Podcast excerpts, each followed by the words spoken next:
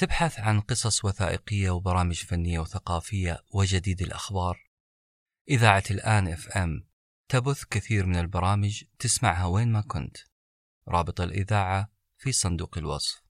تصفح برامجهم وادعمنا.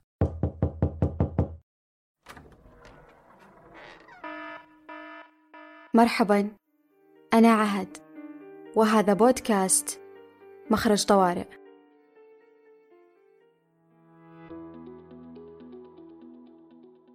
السلام عليكم ورحمة الله وبركاته أصدقاء مخرج طوارئ أصدقاء يوغرت مات وأصدقاء ساندويتش ورقي. آه، اليوم مناسبة عزيزة. أو الفترة الماضية كانت في مناسبة عزيزة ومهمة جدا اليوم العالم للصحة النفسية. وما حبينا نعدي هذه المناسبة إلا نكون أثرناها إن شاء الله بإذن الله آه، حوارا. من وجهة نظر ناس مهتمين بالصحة النفسية ما نقول مختصين آه، سمعتوا أكيد حوارات كثيرة من مختصين في علم النفس في آه، بفروعه وأكيد استفدتم منها. اليوم لا ناس خاضت تجارب وناقشت كثير وقرأت كثير في هذه العلوم. معي اليوم عهد البودكاستر الصوت الجميل خلف آه، مخرج طوارئ كإعداد وتقديم. آه، مرحبا فيك عهد. أهلا وسهلا. حياك الله. يا مرحبا. عهد والصوت المميز. خلف يوغرت مات مدرب اليوغا والتأمل آه، أستاذنا الحبيب أحمد المغازي. مرحبا ومساء الخير.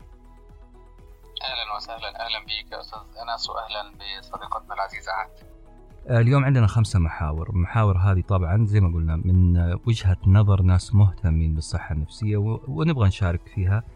المستمعين وأصدقائنا آه، نبدأ بالمحور الأول. ما نطول عليكم. positive psychology هذه مفردة معروفة سمعناها كثير اللي هي علم النفس الإيجابي. بتتكلم عن النظر إلى الإنسان كجزء من زاوية إيجابية من زاوية مضيئة شوية مش زي علم النفس الفرويدي مثلا المتشائم جدا والحتمي جدا. آه علم النفس الإيجابي جاب لنا ظاهرة الإيجابية المفرطة. آه نبغى نخوض في هذا المصطلح شوي الإيجابية المفرطة. آه إنسان مبتسم طول النهار آه كلامه إيجابي انظر إلى النصف المملوء من الكوب وما إلى ذلك شيء جميل لكن لاحظت في نفور وعهد أعتقد أنت لاحظتي كمان أنه في نفور من هذا الإيجابية المفرطة، أول شيء هل كلامي هذا صحيح؟ وثاني حاجة لو صحيح آه، ما هو ما هي أسباب نفور الناس من الإيجابية وحلطمتهم الكثيرة ضد هذا النوع من السلوك؟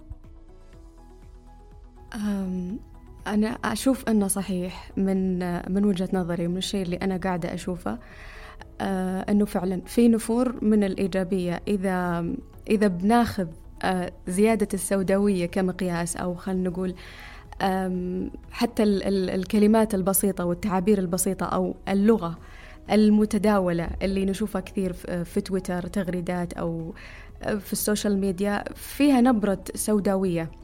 جدا واضحة وجدا عالية. آه، فنعم أنا أشوف أنه في نفور من الإيجابية وله أسباب بطبيعة الحال. الأسباب من وجهة نظري هو أنه الإيجابية صار فيها شوية مبالغة. آه، بعدنا عن الواقعية شوي.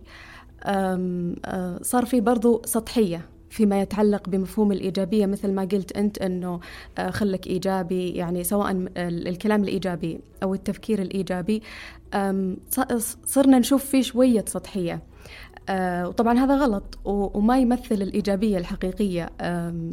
فيصير الإنسان لما يكون عنده مشكلة مش التصرف الصحيح إنه إحنا نجي نقول له خليك إيجابي وتفائل وكل شيء يصير عادي والحياة حلوة.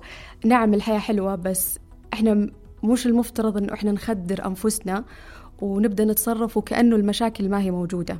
لا المشاكل موجودة ومن الإيجابية أننا ناخذ هذه المشاكل بشكل جدي علشان نحلها مش علشان بس أننا نتذمر أو, أو نتحلطم آه، لأنه في مشكلة. يعني على سبيل المثال أبسط مثال لما يكون في جرح موجود في يدي وقاعد ينزف الإيجابية مش في إني أقول آه، خلاص هذا الجرح سيلتئم وإنه أتصرف وكأنه مو موجود.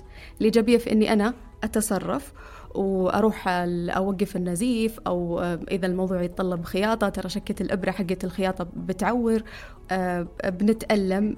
الإيجابية مش في أني أتصرف وكأنه هذا الجرح مش موجود أو أنتظر أنه هذا الجرح يلتئم من نفسه. آه لا الإيجابية في أني أنا آه أبدأ أتعامل مع هذا الجرح بشكل صحيح هو مشكلة موجودة. فمن الأسباب أيوة أنه آه في في مبالغة في مفهوم الإيجابية. آه وصرنا نتعامل مع الموضوع بسطحية مثل ما قلت. وما أبي أنفهم غلط لما أتكلم بهذه الطريقة. لا على العكس أنا من الناس اللي تؤمن بأهمية الكلمة آه، أو ومن الناس برضو اللي أستخدم التوكيدات في حياتي. لكن الفكرة اللي بوصلها واللي تاخذني للسبب الثالث من أسباب النفور هو إنه آه، إحنا لازم نميز ما بين فكرة إنه يكون في مشكلة تحتاج إلى حل وبين فكرة إنه في جانب أنا أحتاج إن أنا أقويه آه، في شخصيتي أو في مهارة أحتاج ان أنا أتبناها. فلما إذا في مشكلة لا إحنا لازم نتعامل معها وننظر للموضوع آه، بواقعية. من الأسباب برضو هو أنه صرنا نتعامل مع الإيجابية. أنا كمتلقي مثلا أتعامل مع الإيجابية على أنها باكج. كامل. آه يعني والله إذا أنا شخص إيجابي آه راح أتأمل آه لعدد محدد من الساعات. راح آكل أصناف محددة من من الأطعمة. ويعني عندي ممارسات محددة. الشيء اللي أنا قاعدة أتكلم عنه يسمى lifestyle وما هو غلط ولا صح. لكن ما هو شيء منصف أنه أنا أتعامل مع الإيجابية على أنه هي هذا كله. لا. وإحنا في كلامنا الجاي بنوضح كيف نتوازن لنظرتنا للإيجابية. لكن هذه واحدة واحدة من الأسباب إننا نتعامل معها كأنه هي package آه برضو من الأسباب إنه أنا كمتلقي برضو ما ماني منتبه إنه ترى المدارس أو الناس المهتمة في جودة الحياة آه، أو الانسجام الداخلي هم مدارس مختلفة. كل مدرسة لها أساليبها ولها أساتذتها ولها مراجعها. فلما أنا أجي كمتلقي وآخذ من هذه المدرسة تكنيك معين وأطبقه أو هذه المدرسة تؤمن بشيء أنا ما أؤمن فيه آه، وما يناسبني أروح أحط X على الإيجابية كلها. أقول هذا هذول الناس كلهم ما يناسبون.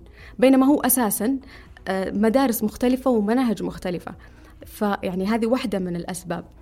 من الأسباب أيضا آه، هو أنه وهذا يعني الكلام بيكون موجه للناس المتحدثة آه، في هذا المجال آه، وأنا منهم اللي هو خلينا نقول اللغة اللي تستخدم سابقا في الخطاب اللي هي لغة التحفيز ما عاد تشتغل الآن.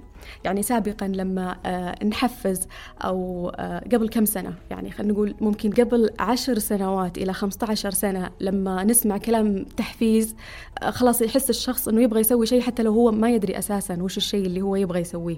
حاليا هذا الكلام ما عاد يمشي لأنه أساسا الحياة تغيرت ووتيرة التغيير صارت أسرع وبرضو وعي الناس تغير. فمن المفترض أنه المتحدث يحترم وعي الناس اللي هو قاعد يكلم اللي هو قاعد يكلمهم. ف برضو في سبب ثاني إضافي اللي هو أنه أنا كمتلقي ما أعطي نفسي مساحة للتجربة. فلما أسمع كلام كثير آه، كله يتكلم عن عن الصحة النفسية وعن جودة الحياة وهالكلام والكلام يسوي فرق كلنا نعرف إن الكلام يسوي فرق. لكن اللي يسوي فرق أكبر هو فكرة التجربة. فأنا كمتلقي ما أعطي نفسي مساحة للتجربة. وإن جربت يكون آه، ما هو بشكل كافي اللي يخليني أقول أنه هذا الشيء ينفع له أثر أو ألغي فكرة الإيجابية تماما وندخل في في دوامة ثانية فقط لأنه صار في نفور كامل من فكرة الإيجابية. هذه من وجهة نظري هي الأسباب اللي أدت إلى النفور من الإيجابية. okay إذا الإيجابية المفرطة خلينا نسميها حطها بين قوسين هذا مصطلح إحنا قاعدين نتكلم عنه أو وجدناه من خلال حوارنا.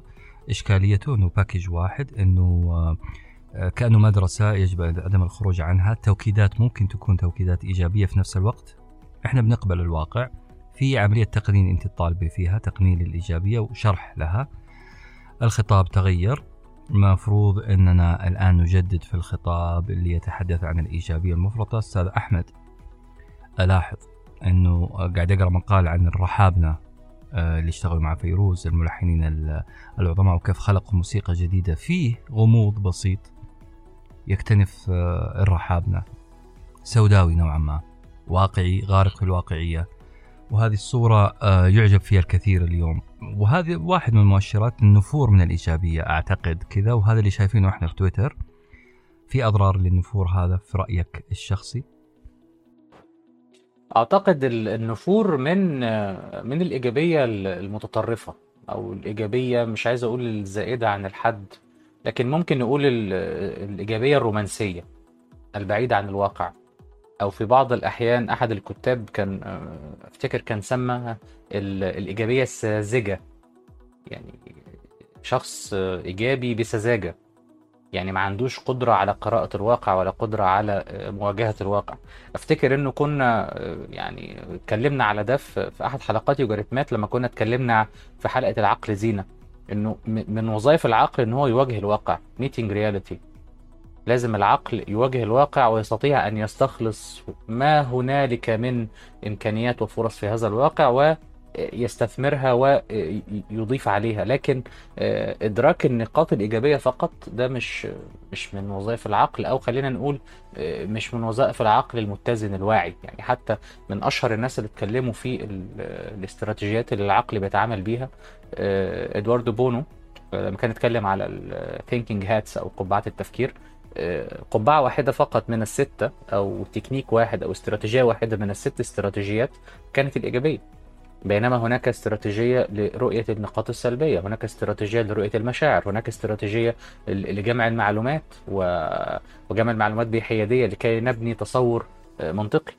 حتى آه، أنا شفت برضو صورة منتشرة جدا على الإنترنت. طبعا أنا لا أستطيع أن أصفها بالكلمات آه، لكن آه، ناس كتير بتشوفها وكلموني عليها. إنه آه، كاريكاتير كده كان مرسوم لفتاة آه، تقف وسط يعني حفرة وحواليها نيران من جميع الجوانب وفتاة أخرى أمامها بتقول لها يعني جربتي تعملي يوجا؟ يعني لما يكون شخص في في مرحلة من مراحل الاحتراق الشعوري أو مرحلة من مراحل الضغط النفسي الكبير وأنت بتقدم له حل قد يبدو ساذج جدا في, مرحلة الضغط العصبي اللي هو وصل لها والاحتراق الشعوري اللي هو وصل زي مثلا آه، ما يكون شخص برضو محترق آه، آه، شعوريا ومحترق ومضغوط نقول له بص لنص الكوباية المليان. طيب حضرتك ممكن تجيب نص الكوباية المليان ده وترشه على النيران الشعورية اللي حواليها دي ممكن تساعدني شوية. لكن الكلام الإيجابي بدون رؤية واقعية. طبعا أنا أعتقد أن هو سذاجة والطنطنة الكثيرة حول هذا المفهوم مفهوم الإيجابية المفرطة أو مفهوم الإيجابية الرومانسية. قد يكون سبب جذري ورئيسي في آه، تنفير الناس من من الإيجابية التي هي مهمة. ولكن ممكن على مقياس ديبونو نقول إنها جزء من ستة أجزاء في الاستراتيجيات التي تعمل بها العقل المتزن. جميل جدا. اذا الزائد اخذ ناقص نختصرها في عبارة واحدة رغم إنه اختصار اختزال آه، قد يكون مخل لكن فعلا الزائد اخذ ناقص إيجابية والواقعية يمكن طرفان معادلة ممكن نجمعهم سوا. آه، أستاذ أحمد يقول إنه آه، العبارات البراقة حلوة لكن تتركني على شفا حفرة. إذا أعطيت إذا لعبت على المشاعر فقط الآلية كيف؟ ثاني حاجة الآلية ما تناسب أي سياق لازم يكون مناسب لسياقي. أنا مش عاوز أمشي على الجدار بصراحة رغم أنه حاجة حلوة للتجربة. والثاني نعم النوم بدري نام بكير. أنا من أعداء النوم بكير وآسف إني أقول الكلام ده لكن ما أدري درست طاقتي وجدت أنه أنا أنتج في الليل فممكن ما يناسبني أنا. طبيعتنا جونا الصحراوي أيا كان السبب أنا أفضل العمل في الليل فلذلك سامحني اللي قال نام بكير. حنان بكير بس نسبيا بطريقتي. بالنسبة لأضرار النفور من الإيجابية أنه الدنيا معادلة من طرفين ولابد أن ما نلغي الإيجابية تماما بكون بحسب لأنها فقط باكج كامل قدمت لنا. آه، مو لأننا ملينا من موضوع الإيجابية والإغراق في الإيجابية. آه، فنرفض الإيجابية تماما زي ما قالت عهد. آه، إذا أضرار النفور قد تكون إغراق في واقعية بينما إحنا نحتاج فعلا إلى آه، لمحة إيجابية. تفضلي عهد. آه، هي برضو ال ال الإيجابية المفرطة اللي خلت الناس تنفر آه، تأثر أول شيء بدرجة أولى على الانسجام الداخلي للشخص على شعور الشخص مع نفسه. فيعني تعطي نتيجة عكسية تماما لأنه بيكون في انغماس في السوداوية بيكون في اعتياد على التذمر. آه هذا بيخلي الشخص يحس أنه اللي قاعد يحصل في حياتي آه يكون في إسقاطات على على القدر على النصيب يكون في إحباط بالتالي ما في أي محاولة للتغيير أو لإيجاد حل. وأيضا يأثر على على إنتاج الشخص وعلى أدائه لدوره كخليفة لله على هذه الأرض. بالإضافة إلى أنه يدخلنا في دوامات من المقارنات أنه خلاص بما أنه الموضوع آه، قدري ونصيبي طيب آه، فلان حياته أحسن مني فأدخل في دوامات مقارنات اللي هي بشكل عام تأثر على الانسجام الداخلي للإنسان. ونشهد هي كرة ثلج بمجرد أني أبدأ أتحلطم أو أسخط سخط معين كرة ثلج تكبر كل ما نزلنا في هذا الوادي المخيف. طيب لو بكتب مقالة. أو بلخص المقال عن التطرف الإيجابية وأسباب النفور وأضرار النفور أو بلخصها في نهاية الخاتمة ما هي القواعد اللي ممكن أمشي عليها عشان أتوازن في مفهوم الإيجابية؟ نقدر نقولها في نقاط كذا سريعة إذا تكرمتم. تفضلي عهد. أوكي. آه، أولا علشان نتوازن في آه، في مفهومنا للإيجابية بصراحة مش مهم مسمى إيجابية. اللي يهم أنت إيش هدفك بالضبط؟ هدفك أنك تكون سعيد مرتاح منسجم داخليا. إذا آه لازم يكون في نظرة متوازنة للحياة. إحنا اتفقنا إنه آه لا الايجابيه الزايدة كويسة كأني أنا قاعد أكذب على نفسي وقاعده أعيش نفسي في في عالم غير العالم اللي أنا عايشة فيه ولا السلبية اللي ممكن إنها تدخلني نفس ما تفضلت أنت إنه في في كرة ثلج يعني يعني من سيء لاسوء فاللي بنتفق عليه أول شيء إنه إذا كان في مشكلة الإيجابية ما هي حل. الإيجابية عبارة عن عن فكر. وهذا الفكر يواجه تحديات. يعني كونك شخص إيجابي ما يعني أن حياتك وردية لا أنت راح تمر. راح تمر بمشاكل راح تمر بتحديات. فإذا أولا الإيجابية ليست حل الإيجابية فكر يواجه تحديات. آه، ثانيا أعرف نفسك. آه، أنه أنا كشخص أعرف نفسي أوعى حول ذاتي أنه إيش اللي يناسبني إيش نقاط القوة عندي. وطبعا هي كلمة من حرفين أعرف نفسك. لكن آه، هي أكيد أنه في خطوات محددة و كل شخص وطريقته في أنه يعرف نفسه. لكن اللي أنا أعرفه أنه النتيجة من أنه الشخص يعرف نفسه هي أنه توصله لنقطة التوازن اللي إحنا نبغى نوصلها من البداية. بالإضافة إلى أنه معرفتي لنفسي أكون واعية اللي قاعد يدور حولي. يعني أعرف البيئة اللي أنا عايشة فيها. بالتالي أعرف آه، أعرف نفسي وأعرف المجتمع اللي أنا عايشة فيه وأعرف اللي يدور حولي. وبناء على هذه المعرفة أنا أنتقي اللي يناسبني. أقدر أختصر الفكرة بجملة أو بكلمة اللي هي أنه نبني فلسفة حياة متوازنة. بمعنى أنه نتجاوز مرحلة حل المشاكل إلى مرحلة البناء. أنا خلاص الحين عديت مرحلة أنه أنا عندي مشكلة آه، وأتعامل معها وأنهيها. بالتالي أبدي أبدأ هنا أوصل إلى مرحلة البناء. هذا البناء بيكون بناء على على تجاربي اللي مريت فيها قبل على هذه المشاكل اللي أنا عشتها. يعني هذه المشاكل ما مرت عبثا أنا تعلمت واستفدت. فلما أوصل لمرحلة البناء أكون واعية بشكل كافي يخليني أنا ما أنتظر أن أنا أتألم علشان أتعلم. فكيف أتوازن؟ أنه من وجهة نظري أول شيء الإيمان بأنه الإيجابية ما هي حل الإيجابية فكر. ثاني شيء أعرف نفسي آه، أعرف آه، اللي قاعد يدور حولي بيئتي مجتمعي آه، أنتقل اللي يناسبني وأبني فلسفة حياة متوازنة وهذا اللي بنجي له إن شاء الله خلال حوارنا. إذا أنا إيجابي مو معناه أني أنا في الجنة لا أنا حتواجهني مشاكل لازم أفهم الإيجابية بشكل صحيح. الثاني أعرف نفسي أكثر عشان أفصل كما يقال نقول إحنا في السعودية هنا تفصيل هندي. هذه الإيجابية تكون تفصيل بالمليمتر على آه، طبيعتي. ما أدري ليه تفسير هندي مع أو تفصيل هندي يعني. ليش المثل هذا؟ أستاذ أحمد. إيه، طبعا أنت عارف يعني الهنود بالنسبة لي نقطة ضعف. يعني أنت بتقول تفصيل هندي فدي حاجة يعني تثير في نفسي آه، آه، شجونا يعني. ال yogis الأوائل أو ال ال الناس اليوجيين كان عندهم فكرة مهمة قوي في ال eight limbs of yoga اسمها البراتيهارا. البراتيهارا اللي هو الوعي الذاتي. إن هو أنا محتاج أنظر إلى داخلي أكثر يعني خليني أبص جوه نفسي أكتر. أشوف جوه نفسي أكتر. وده مش هيحصل من غير ما يكون كل مكونات كياني كإنسان متصلة ببعض متناغمة مع بعض زي المثال اللي أنا لا أمل من تكراره ولا أظن برضه إن الجمهور بتاعنا بيمل من تكراره.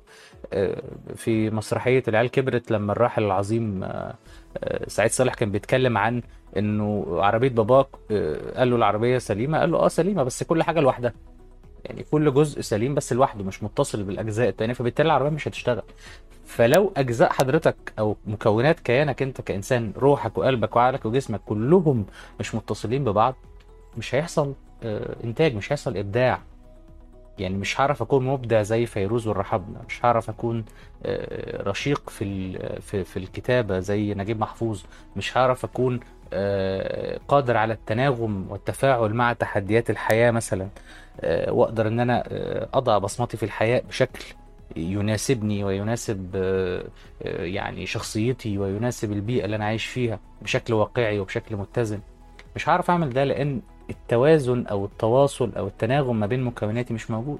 فخلينا نتفق إن أنا طول اليوم بيجي لي قدر رهيب جدا من الأفكار وقدر رهيب جدا من الخواطر. ما هي الخواطر التي ترد على ذهني؟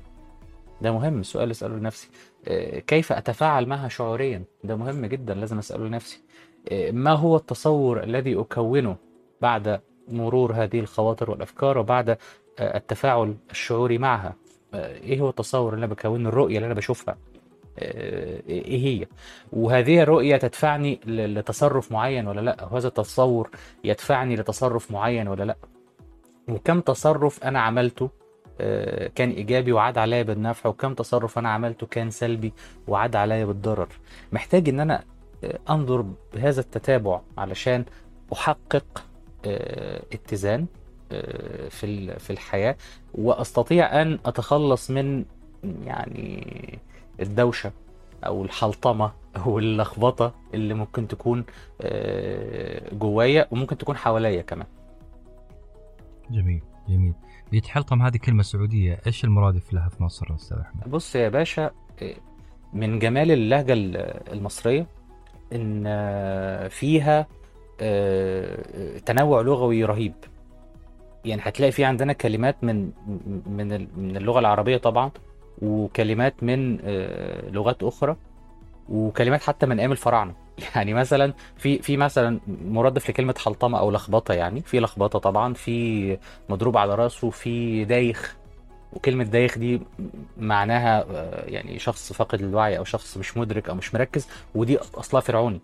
فلا هتلاقي في عندنا تنوع لغوي آه، رهيب جدا من أيام الفراعنة طبعا.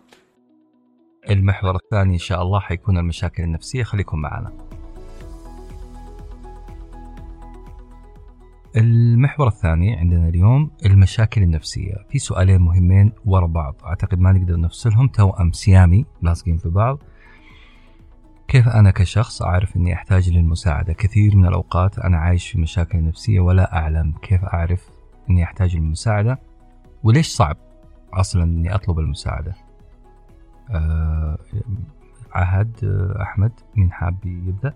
طيب يعني لا لا ladies first ما ينفعش. ladies first. لا ما إنه هو ال list عندك عشان كذا قلت لك تفضل. طيب ماشي. طيب برضو لازم أنت اللي تقولي تفضل عشان يبقى ladies first.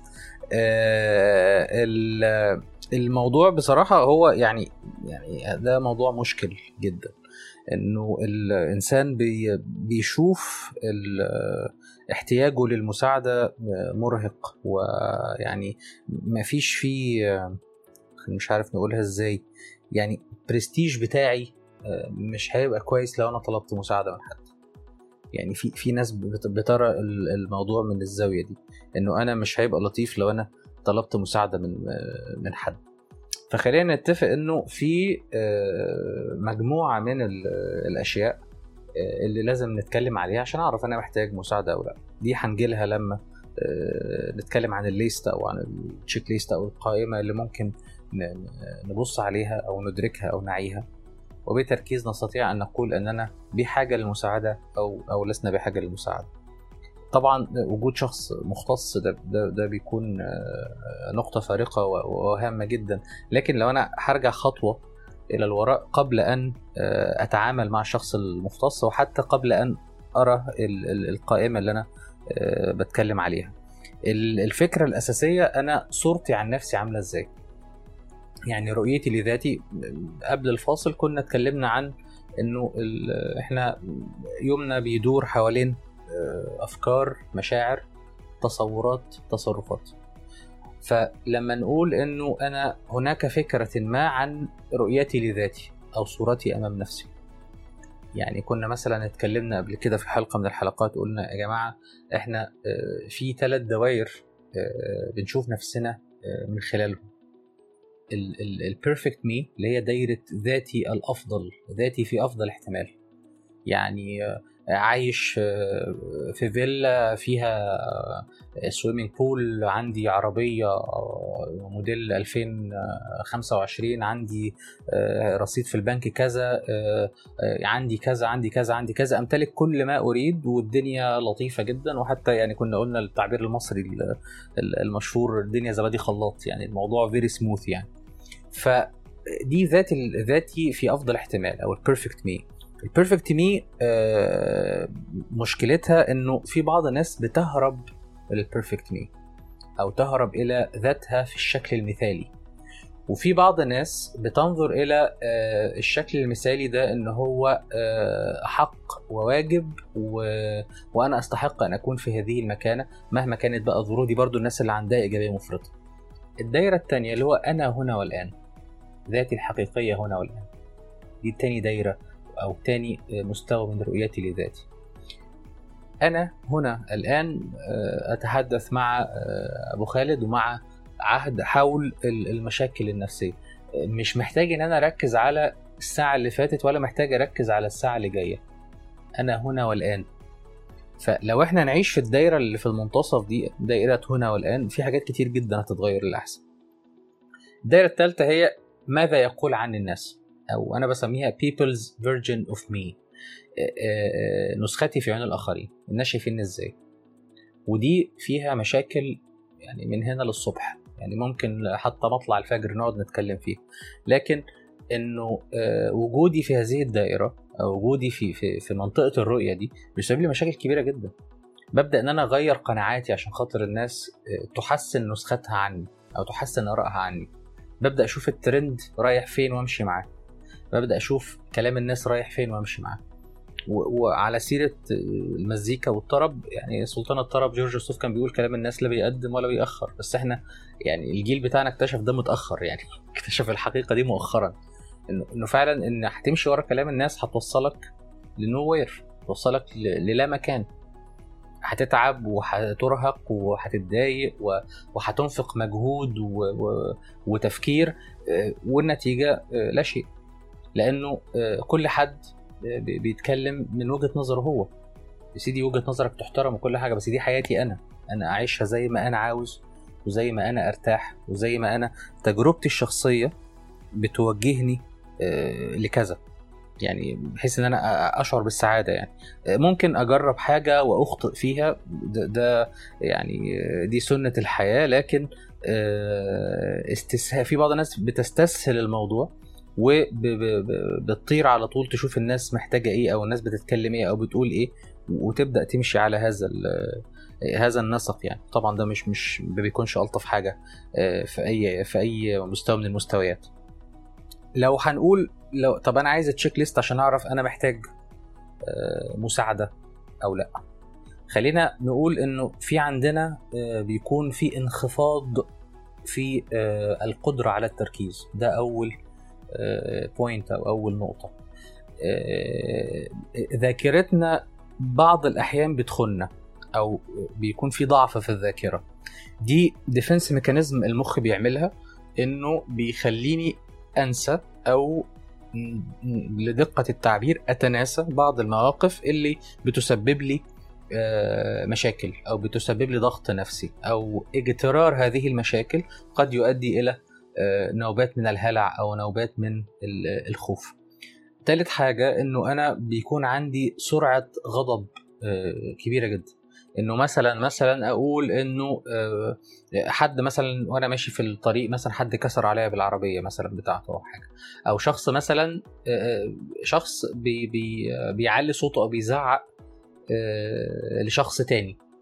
فأنا آخد الكلام كأنه عليا وأدخل في في في المشاجرة أو في الخناقشة دي. أنت مالك يا عم؟ أنت ليه داخل في الموضوع؟ تمام؟ اللي هو تلمس أي طرف يدخلني في مشكلة. أو تلمس أي طرف يخليني أظهر غضبي أو أعبر عن غضبي الذي آه، يعني يكمن في داخلي. طبعا الغضب أصلا هو طبقات متراكمة من الخوف.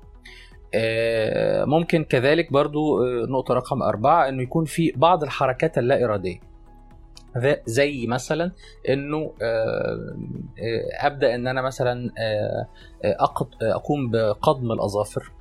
إنه أنا مثلا آه، لو قدامي مثلا ورق أو قدامي آه، أقلام أو قدامي أي أوبجكت يعني أبدأ إن أنا أكسر في في القلم أبدأ إن أنا يعني أقبض الورق بشكل فيه فيه غضب أو فيه عنف شوية. ممكن لو حد مثلا النقطة الخامسة إنه ممكن لو حد اتكلم معايا بأي صيغة من الصيغ وإن كانت عادية جدا وبسيطة جدا ومفيش فيها أي حاجة أنهار في البكاء. على طول أبدأ إن أنا أبكي و... والدموع تسيل أنهارا يعني وهو أصلا الموضوع بسيط يعني هو شخص بيهزر معايا بس هو هزاره تقيل شوية أو يعني في بيني وبينه عشم أو في بيني وبينه صداقة فممكن يهزر معايا هزار تقيل شوية فأنا لا أتحمل هذا وأبدأ إن أنا أبكي للأبسط الأسباب. نقطة رقم ستة إنه آه، معدلات النوم العميق بتقل. إزاي؟ يعني أنا مثلا آه، متوسط النوم الطبيعي طبعا الأسطورة بتقول إن هو من من من آه، من 6 ل 8 ساعات. طبعا دي أسطورة يعني. الكلام ده مش صحيح. بحسب ما قرأته وبحسب ما اتعلمت ان هو مش صحيح. يعني خمس ساعات من النوم العميق كافيه جدا جدا جدا إن الشخص يؤدي مهامه ال- الحيوية وجسمه يشتغل زي الفل ويبقى مركز وتمام و100 فل و14 يعني الدنيا ما فيش- فيها مشاكل. لكن آه، ال- الاضطراب بتاع النوم آه، الوقت بتاع النوم بيبقى مختلف. يعني الساعة البيولوجية بيكون فيها مشاكل. يعني مثلا حضرتك بتقول لي أنا شخص ليلي أنا بنجز أكتر وبكون في قمة تألقي لما بكون بشتغل بالليل. هنقول مثلا أنت بتصلي الفجر وبتنام مثلا نفترض. جاء مثلا لا قدر الله آه، وقت فيه ضغط عصبي شوية خلى آه، وقت نومك يتغير ساعتين قبل أو ساعتين بعد. فده في حد ذاته نقدر نسميه اضطراب نوم.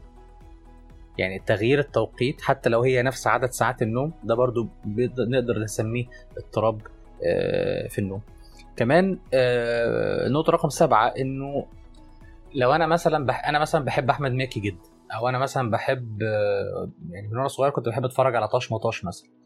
فلو أنا قاعد بتفرج على حلقة من الحلقات وحلقة بحبها جدا جدا وأنا متعود لما أكون عايز أضحك أتفرج على الحلقة دي فلو أنا هتفرج عليها وأنا قاعد وأنا عندي ضغط عصبي ال- ال- المشهد أو المونولوج اللي بيضحك وبيخليني زي ما بنقول كده إيه بال- في السعودية بنقول اطيح على الأرض من الضحك مش هيعمل معايا أي تأثير.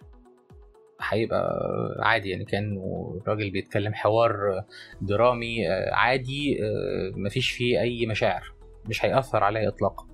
فهنا آه، قد النقطة دي لو يعني النقطة رقم سبعة اللي هو لما يكون في آه، كوميديا أو يكون في ضحك أو يكون في ابتهاج في المحيط اللي أنا فيه وأنا أشعر بالحزن أو أحس إنه مفيش أي تأثير عليا إطلاقا آه، دي آه، أحد أعراض أو أحد خطوات الذهاب إلى الاكتئاب. في ض...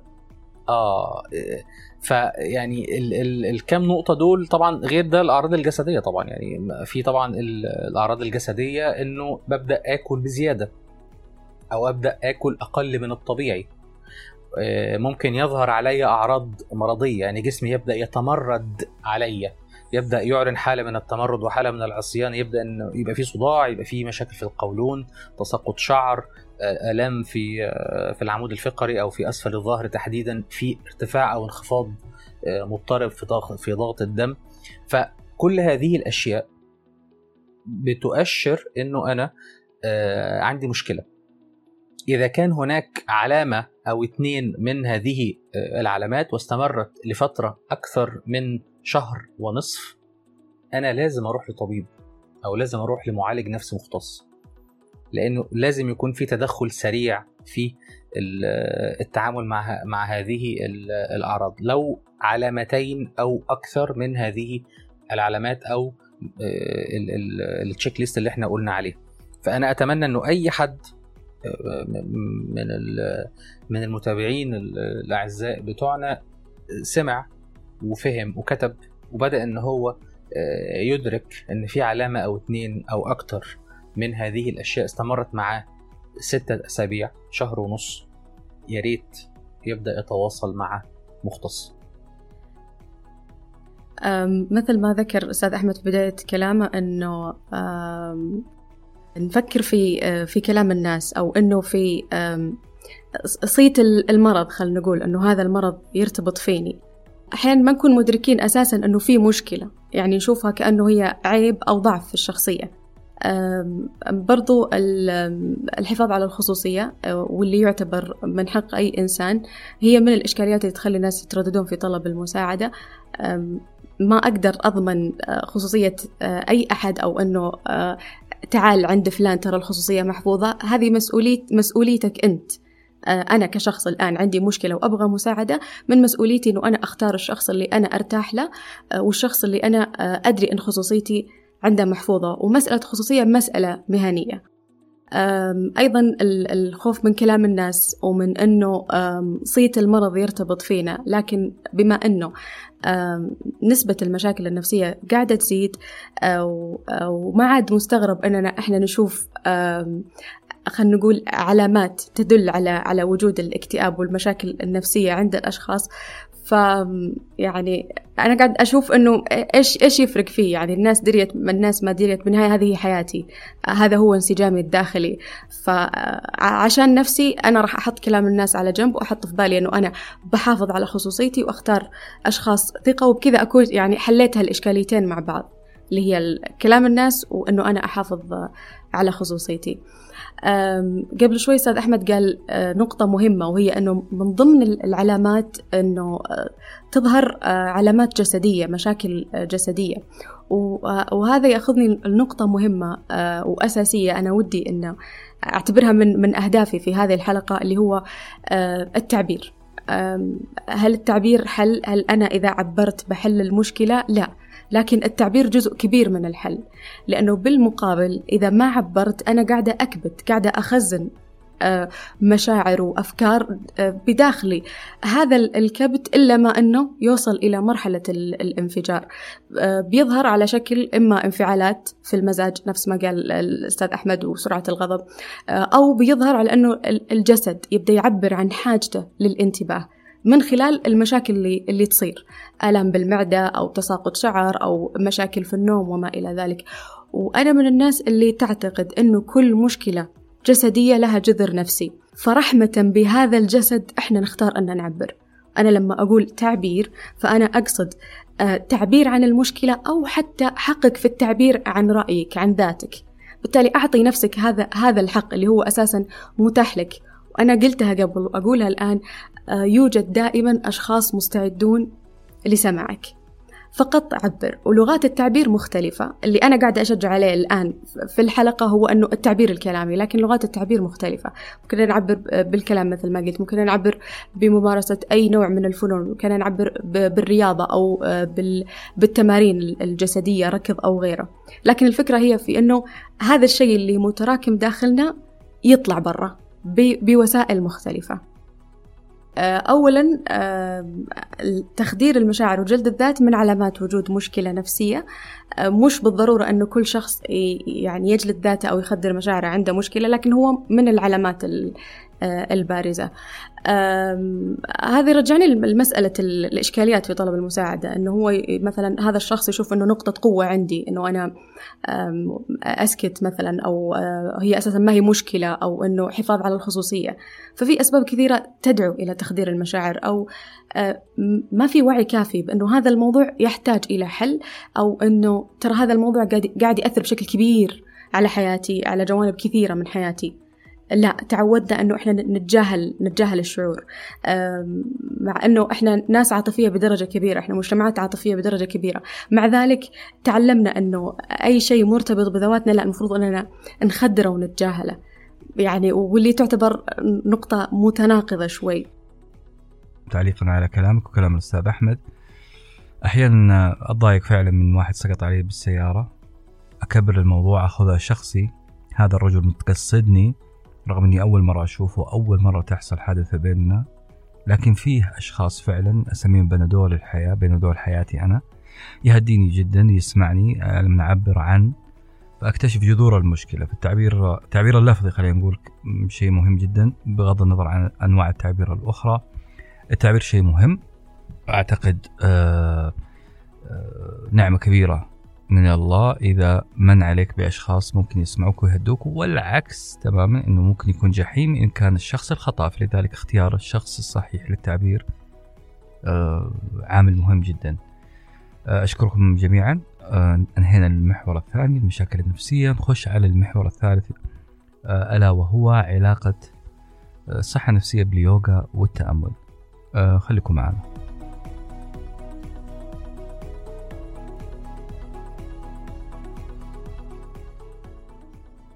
وبما أننا نتكلم عن اليوغا والتأمل أكيد بنروح لماستر اليوغا والتأمل اللي عرفني بالأوضاع أوضاع البجعه البيضاء والسوداء والمحارب و و آه، الاستاذ أحمد المغازي آه، اليوغا والتأمل آه، كيف ممكن تكون أحد إيش نقول موارد الصحة النفسية للإنسان؟ جميل جميل. طب أنا بس حابب يعني إيه أسجل إعجابي باختيارك للوصف الوضعيات بصراحة. يعني أنا فاكر في بودكاست قبل كده آه كنت بتتكلم على فكرة القلق والتوتر وإنه عملنا مع بعض تأمل كان كان نتيجته كويسة. فقلت لي آه، أو قلت في, في البودكاست يعني إنه وضعية السمكة الميتة. لأ بتختار بتختار أسماء رائعة بصراحة يعني. أنا بجد بجد بكون يعني بجد بتخليني أضحك جدا. أه بتبسط على فكرة يعني يعني آه، أبو خالد عارف إن أنا بحب الكومنتات بتاعته يعني. أه اليوجا هي يعني بالنسبة لي أنا كتجربة شخصية بما إن يعني آه، إحنا متفقين إنه التجربة الشخصية هي الركيزة الأساسية أو المحور الأساسي اللي هنتكلم عن الصحه النفسيه من خلاله. فأنا بالنسبة لي yoga saved my life يعني أنا أنا اليوجا أنقذت حياتي. إنه أنا يمكن الناس اللي متابعة يوجا عارف القصة دي. إنه تعرضت لنوبه آه، اكتئاب شديدة جدا. الكلام ده مثلا من 23 سنة تقريبا. وممارسه اليوجا كانت سبب إن أنا أتعافى من هذا الشيء. الفكرة ببساطة إنه اليوجا بتعمل الكونكشن ما بين روحي وقلبي وعقلي وجسمي. لأنه دايما المشاكل بتحصل لما بيكون آه، في تجزيء لهذا الكيان أو الإنسان بيكون كل آه، مكون منه في جانب. الميتافور الكوميدي اللي إحنا كنا بنقوله آه، مسرحية الراحل العظيم سعيد صالح لما كان بيقول كل حاجة سليمة بس الواحده فالقلب في جنب العقل في جنب الروح في جنب الجسد في جنب. فكل ده بيسبب مشاكل. الفيلسوف الأوروبي آه، والعالم الكبير المختص بعلم النفس وعلم الاجتماع إيريك فروم كان بيتكلم عن أنه التحدي الكبير في القرن العشرين. والقرن الذي يليه هو كيفية الحفاظ على الإنسان كيان واحد. إزاي نحافظ على الإنسان؟ كتلة واحدة قطعة واحدة كيان واحد. ما يبقاش مفكك لأن ده أكبر تحدي الإنسان هيقابله في ال سنة اللي فاتت وال سنة اللي جاية فاليوجا فكرة اليوجا إنها بتجمع هذه المكونات مع بعض بتساعد الإنسان إنه يكون آه، أكثر تناغما. لأنه حتى في في, في التراث الروحي الإسلامي الحديث العظيم للنبي عليه الصلاة والسلام آه، إن في في الجسد مضغة إذا صلحت صلح الجسد كله إذا فسدت فسد الجسد كله. والحديث الآخر آه، اللي بيصل بيه حال المؤمنين مع بعض كالجسد الواحد إذا اشتكى منه عضو تداعت له سائر الأعضاء بالسائر الحمى. فمكونات الإنسان مع بعض لازم تكون متناغمة. وفكرة القلب هنا آه، حتى لو كانت إشارة رمزية. القلب يا جماعة ليس هذا العضو الذي يضخ الدم فقط. القلب بيضخ الدم ويضخ معه ال hormones ويضخ معه ال neurotransmitters ويضخ معه ال nutrition factors أو اللي هي عناصر التغذية. يعني موصلات عصبية هرمونات عناصر تغذية أكسجين. وبالإضافة إلى ذلك القلب يحمل ذاكرة. القلب في داخله فيسيولوجيا في ذاكرة في رسائل آه، مشفرة ما بين العقل والقلب. الكلام ده مكتشف في آه، في أواخر التسعينات من القرن الماضي. فلما أنا أبحث في كتب اليوجا مثلا أو في ال- ال- المدونات الأساسية أو المدونات الرئيسية في اليوجا واكتشف إنه في حاجة اسمها المانو مايا كوشا أو الجسد الشعوري أو بيترجم باللغة الإنجليزية الانجليز ترجموه mind heart connection أو mind heart body الجسد المتكون من علاقة العقل والقلب مع بعض. فتخيل إنه التأمل بيساعدك إن عقلك وقلبك يبقى الاثنين مفيش بينهم الخناقة أو مفيش بينهم الخناقشة أو مفيش بينهم الصراع اللي إحنا بنشوفه. وبنسمع عنه في الروايات وبنسمع عنه في ال في ال في ال content اللي موجود على ال social media وعلى ال- التغريدات اللي موجودة على تويتر إنه دايما في معركة ما بين العقل والقلب. لأ إحنا بنساعدك أو ال meditation ممارستك للتأمل وال meditation بيساعدك إنه ما يبقاش في هذا العراك ما بين العقل والقلب. طب الجسم بيروح فين؟ الجسم هذا الكيان الذي آه، يستوعب العقل والقلب والروح مع بعض. محتاج يكون متصل معاهم. محتاج يكون بصحة. فاليوجا بتديني أداتين في غاية الأهمية. أداة اسمها الأسنز اللي هي الوضعيات الحركية. تمارين. آه، الوضعيات الحركية اللي هي السيجز أو آه، الرهبان أو المعلمين الأوائل لليوجا. آه، ما كانوا بيشوفوا الحيوانات في الطبيعة وكانوا بيشوفوا الموجودات اللي في الطبيعة سواء بقى كانت كائنات حية أو جمادات حتى. فبدأوا يشوفوا مدى تناغم ال ال ال ال الأفعى مثلا أو السنيك التعبان ال- ال- الحركة الانسيابية بتاعته مدى قوة النمر آه، مدى آه، رشاقة السمكة وهي تمشي في في النهر مدى جريان النهر وصوت ال- ال- المية في في جدول النهر وهي تجري. كل هذه الأشياء بدأوا ياخدوها وبدأوا يعملوا حركات جسدية تحاكي هذه الأشياء. عشان كده ممكن في في أسماء كتير جدا أسماء الحيوانات الطاووس النمر الأسد ال- ال- البجعة أو ال ال يعني الفيل. في في أسماء كتير مأخوذة من حيوانات. لأن هو بدأ إن هو يشوف النسق الحركي بتاع الحيوان ده ومدى تناغمه ومدى البعد النفسي الحيوان ده بيتعامل إزاي وقال طب ما الكائنات دي عايشة بشكل جميل جدا. الكائنات دي عايشة بشكل متناغم جدا. ليه أنا ما أحاولش إن أنا أتعلم منها؟ فكل هذه ال- ال- ال- ال- الميكانيزمات أو كل هذه ال techniques لما بتتحط في إطار واحد ده بينتج عنه علم اسمه اليوجا. اليوجا بتساعدك إن أنت مكوناتك تبقى مع بعض بتساعدك إن أنت يكون قلبك وعقلك وروحك وجسمك مع بعض. كمان بيعلمك في حاجة اسمها الايورفيدا اللي هو علم الحياة. كلمة ايور فيدا كلمة فيدا يعني علم ايور يعني الحياة. آه، إنه إزاي أنا آكل كويس. إزاي أتذوق الطعام؟ إزاي أتذوق الشراب؟ إيه هي الأطعمة اللي بتساعدني إن أنا أستمتع بحياتي أكتر؟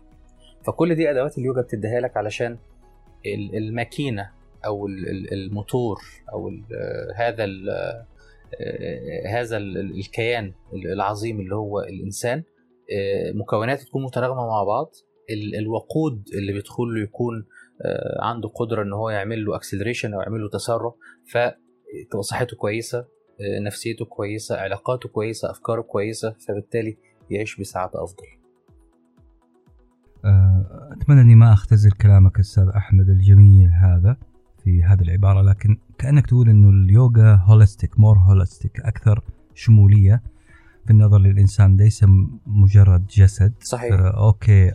أهل اليوغا بيهتمون بأخذ العلاجات الطبية المجربة معمليا لكن في نفس الوقت عندهم approach روحاني أكثر بينظر للجسد ككتلة واحدة طاقة قلب عقل وهكذا.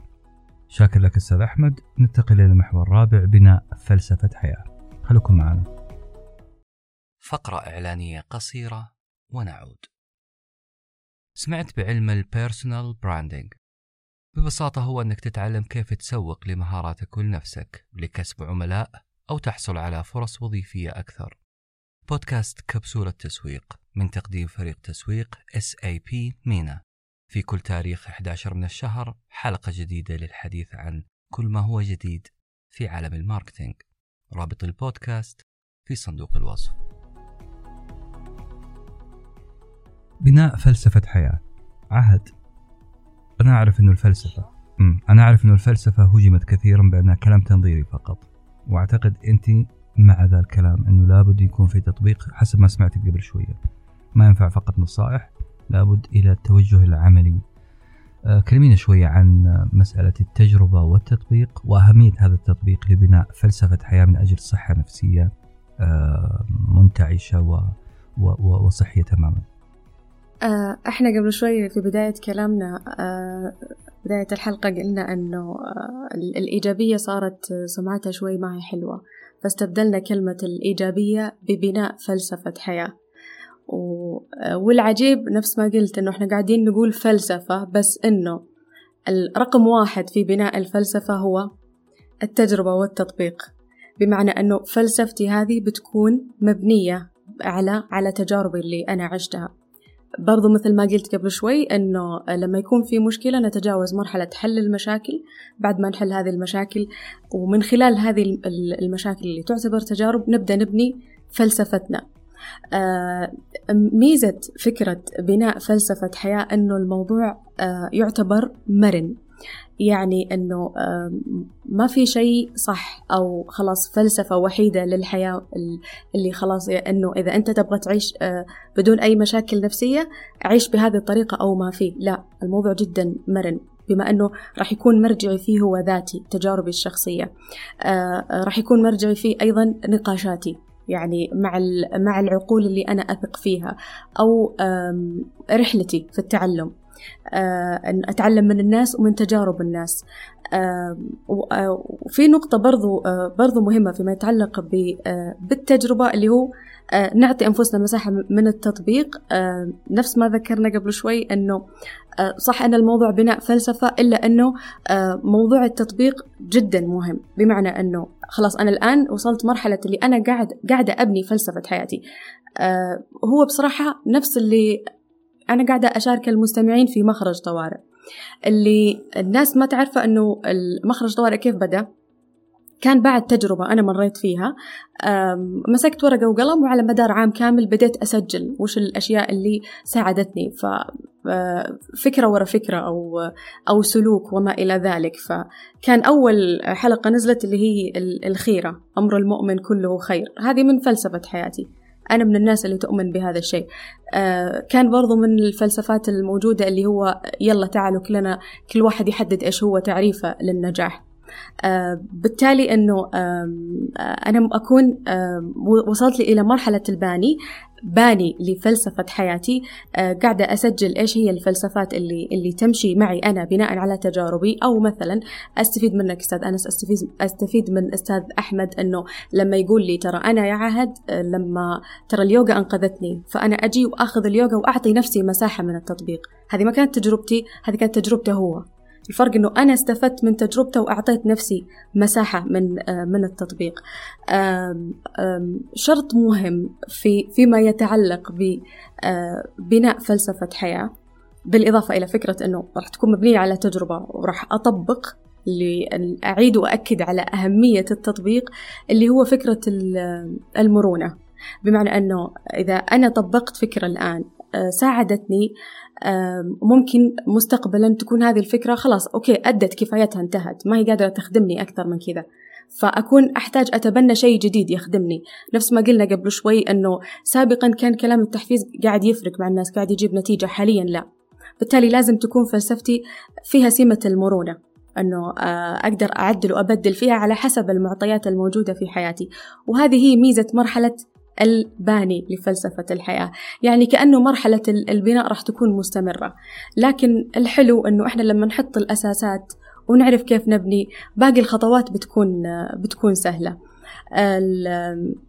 اللي بقوله هو أنه مش من حق أي أحد أنه يعلم أحد كيف يعيش. فلا تخلي أحد يعلمك كيف تعيش. آه كل الكلام اللي قاعد يطرح الآن هو للعرض مش للفرض. بالتالي لأنك أنت راح تكون راح تصل إلى مرحلة الباني أو أنك وصلت إلى هذه المرحلة أصلا فأنت قاعد تنتقي من هذا الكلام اللي يناسبك وتختار برضو الشيء اللي تعطيه مساحة للتطبيق.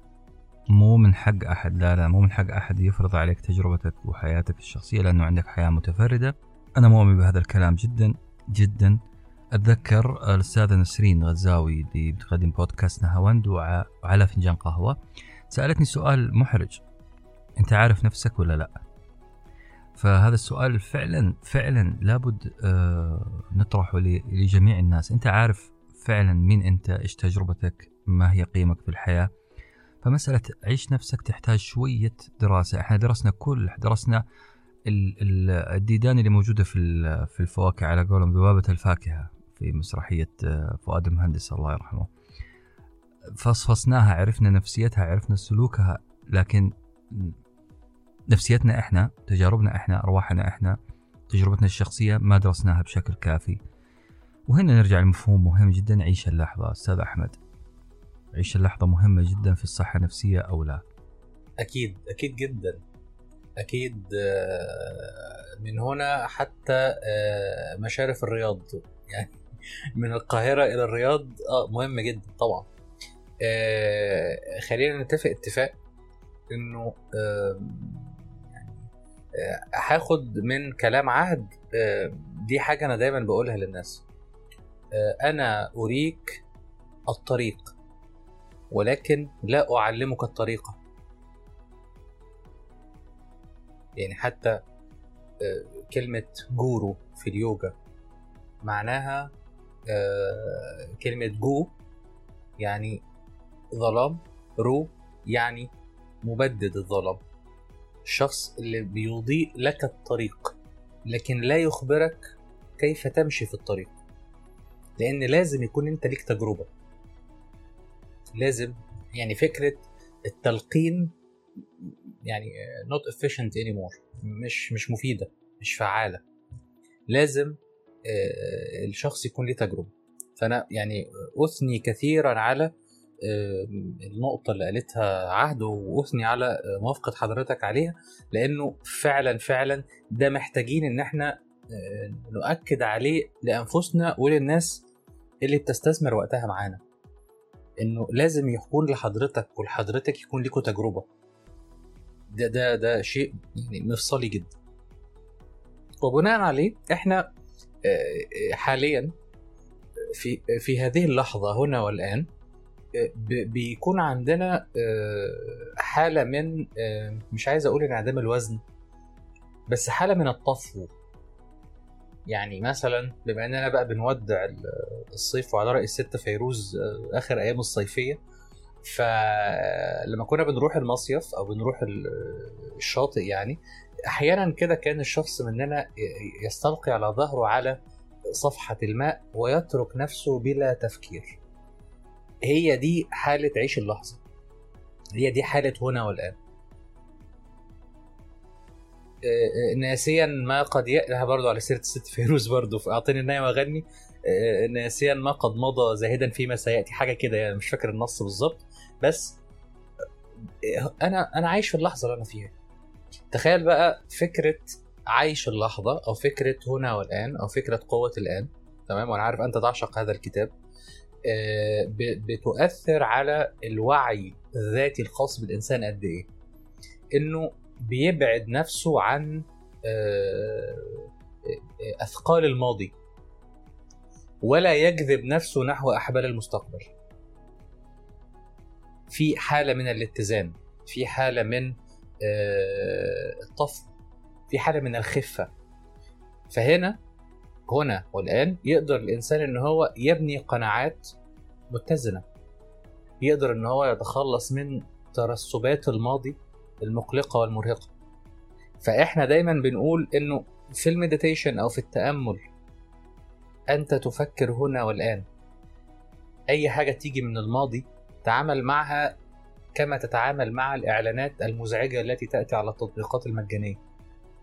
مش بت... انت ما بتشوفش الإعلان لآخره انت بتعمل ميوت أو بتقفل بتعمل كلوز من فوق. ما بتقعدش تشوف الإعلان فيه إيه. فخليك دايما تتعامل مع الأفكار التي قد تجذبك إلى الماضي أو الأفكار أو التصورات التي قد قد تشدك إلى المستقبل. نفس طريقة تعاملك مع الإعلانات المزعجة. أنت لا تقرأ الإعلان ولا تدري ما في الإعلان أنت بتعمل له close أو بتعمل له skip دعه يمر. دي خلاصة فكرة عيش اللحظة. دع الأفكار التي تشدك إلى الماضي أو تجذبك نحو المستقبل دعها تمر. هي موجودة وستظل موجودة لكن رد فعلك تجاهها هو الفيصل. دعها تمر. مرة ثم مرة ثم مرة سوف تعتاد أنها موجودة ولكن لا تؤثر عليك. لا يوجد في الدنيا تكنيك بيساعدك إن أنت تتخلص من هذه من هذه الأشياء في مرة واحدة. يعني even لو إحنا حتى لو إحنا معانا العصاية العظيمة بتاعت هاري بوتر لن يستطيع هاري بوتر نفسه أن يتخلص من الأفكار السلبية في جلسة واحدة. أي شيء في الدنيا بيجي بالتدريج. عشان كده بنقول نبدأ نشعر بتأثير العمق أو تأثير الغوص في اللحظة أو العيش في اللحظة عندما تمارس التأمل لمدة سبعة أيام فما فوق. بعد كده يبدأ العقل إن هو يبني عادة جديدة. يبدأ وعيك إن هو يتسع. يبدأ عندك القدرة على الاختيار والتحكم والبعد عن الإعلانات المزعجة أو الأفكار المزعجة والتركيز فقط في هنا والآن وبناء قناعات أو أفكار إيجابية جديدة.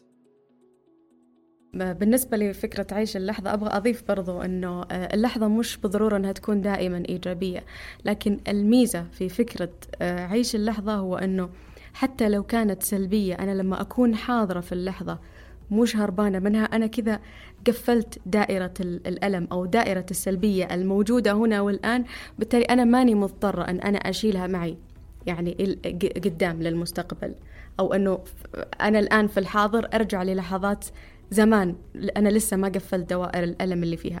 فعيش اللحظة إيش ما كان نوع هذه اللحظة سلبي أو إيجابي هو راح يعطي نتيجة كويسة فيما يتعلق بالصحة النفسية. ومع تكفيل دائرة الماضي والمستقبل نقفل محور بناء فلسفة حياة ونخش على المحور الأخير الوعي الذاتي. خليكم معنا.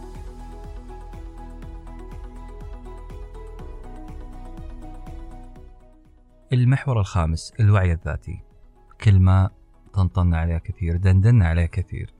الوعي الذاتي الوعي بنفس الإنسان.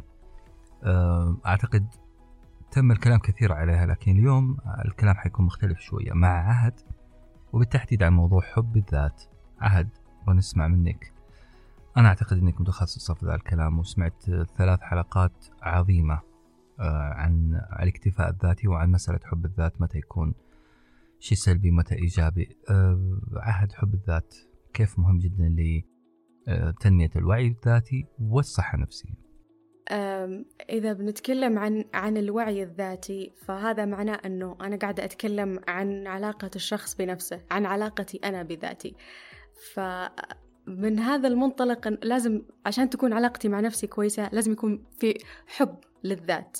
فعشان كذا حب الذات جدا مهم. وإذا بنتكلم عن الأهمية آه، فهو فقط علشان عشان التشجيع على فكرة أنه نعم من المفترض أن ناخذ خطوات في حب في حب ذواتنا.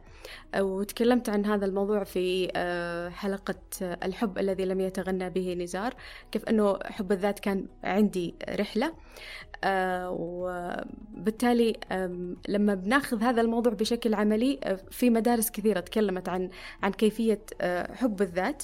بإمكان أي شخص أنه يرجع للمختص اللي هو يثق فيه أو للمدرسة اللي هو يثق فيها ويطبق تكنيكات حب الذات. لكن ما نقدر نهمل فقرة حب الذات ونجي نتكلم عن عن الصحة النفسية أو علاقة الإنسان بذاته. فهي خطوة جدا مهمة لازم أنها تنخذ بشكل عملي.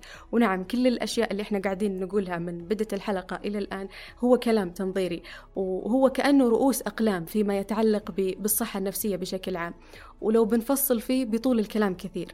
لكن اللي نرجو أنها تكون سبب في مساعدة شخص ما أنه الشخص اللي فعليا محتاج للمساعدة أنه ياخذ هذا الكلام بشكل جدي ويبدأ يبحث عن الأشياء اللي ممكن أنها تساعده.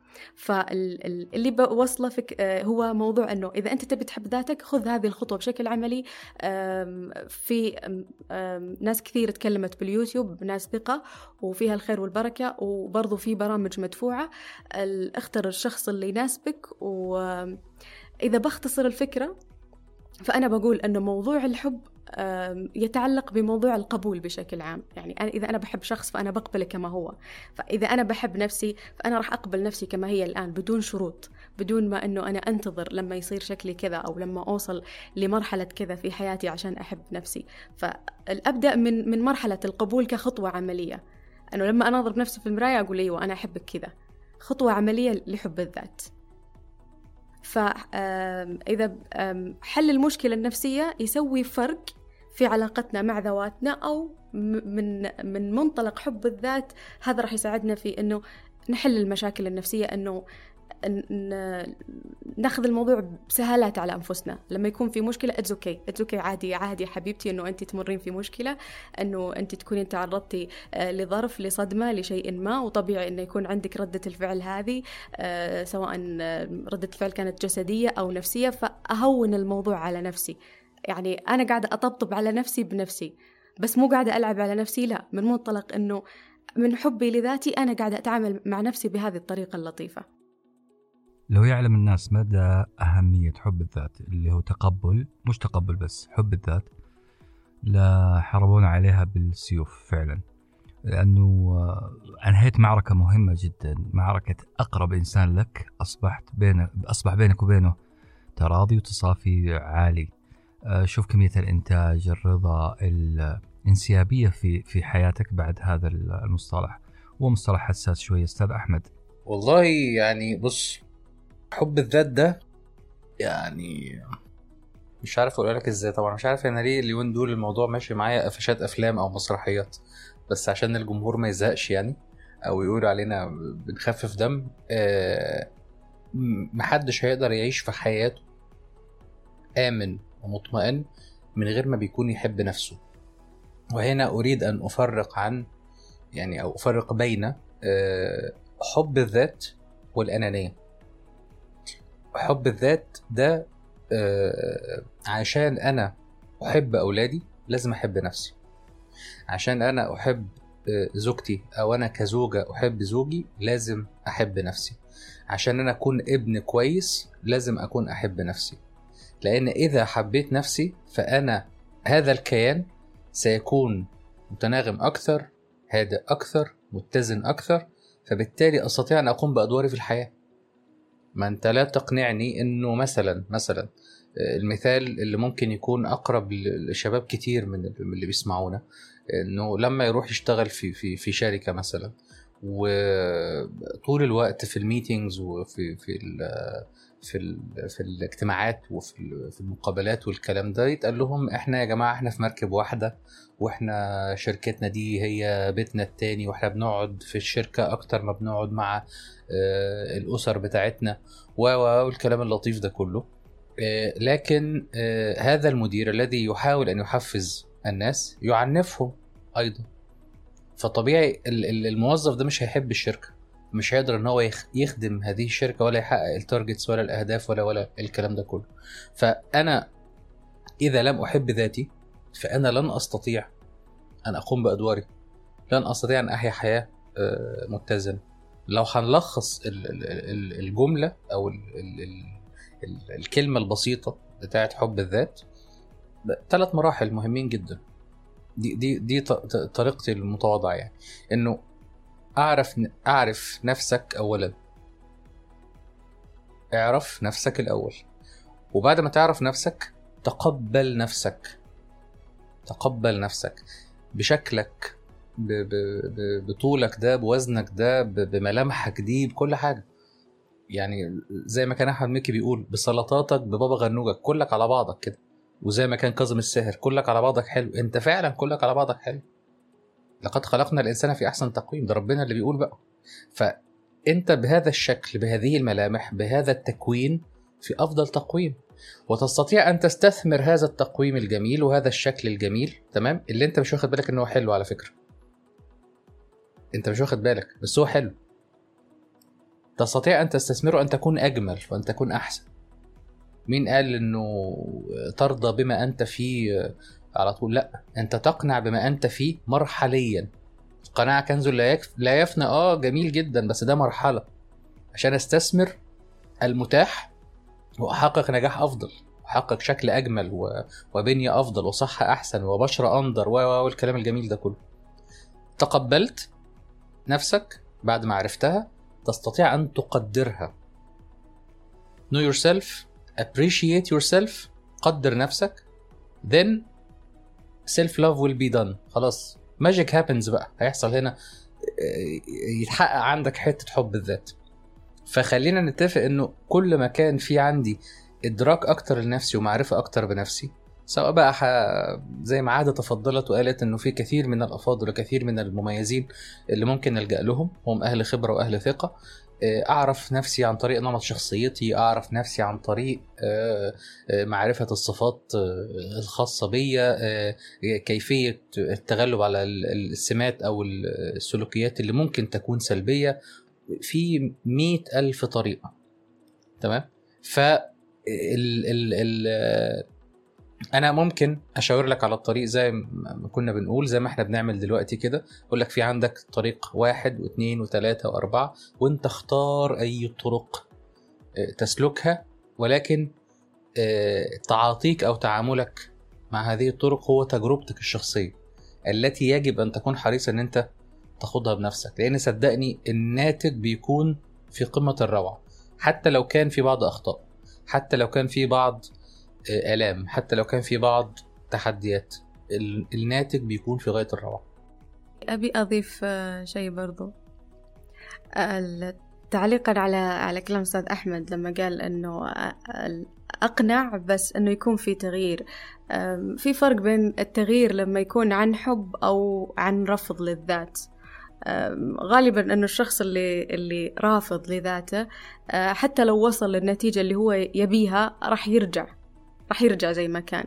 على عكس لو كان التغيير عن حب إنه أنا أقبل هذه المرحلة وأعرف إنه أنا أحتاج للتغيير عند هذه النقاط فابدا يكون تعاملي مع نفسي وخطوات التغيير اللي أنا قاعدة أخذها تكون يعني بلطف بشكل قاعدة أتعامل بشكل لطيف مع ذاتي. ما أنا قاعدة أجبر نفسي على شيء. أبسط أبسط مثال اللي هو مثلا الوزن. إنه مثلا إذا أنا والله كارهه هذا الجسد وقاعدة أحرم نفسي من الأكل وما إلى ذلك. راح أجيب نتيجة بس راح يكون العودة للوزن السابق سريع. يعني سواء كان يعني الناس اللي عندها نحف زيادة أو الناس اللي عندها زيادة وزن. على العكس لما أكون أنا قابلة وضعي الحالي وقاعدة أتفهم هذا الجسد إيش يحتاج بالضبط علشان تزداد صحته علشان يزداد جمال بالتالي تكون الخطوة مبنية عن حب. ما يكون في حرمانية ولا يكون في قسوة. فنعم التغيير ب...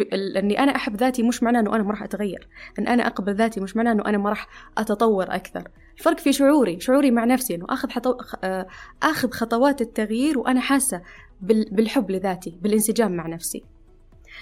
أيضا من أكثر الناس اللي اللي صراحة أنا أحب كلامها عن موضوع حب الذات هي لويز هي الله يرحمها.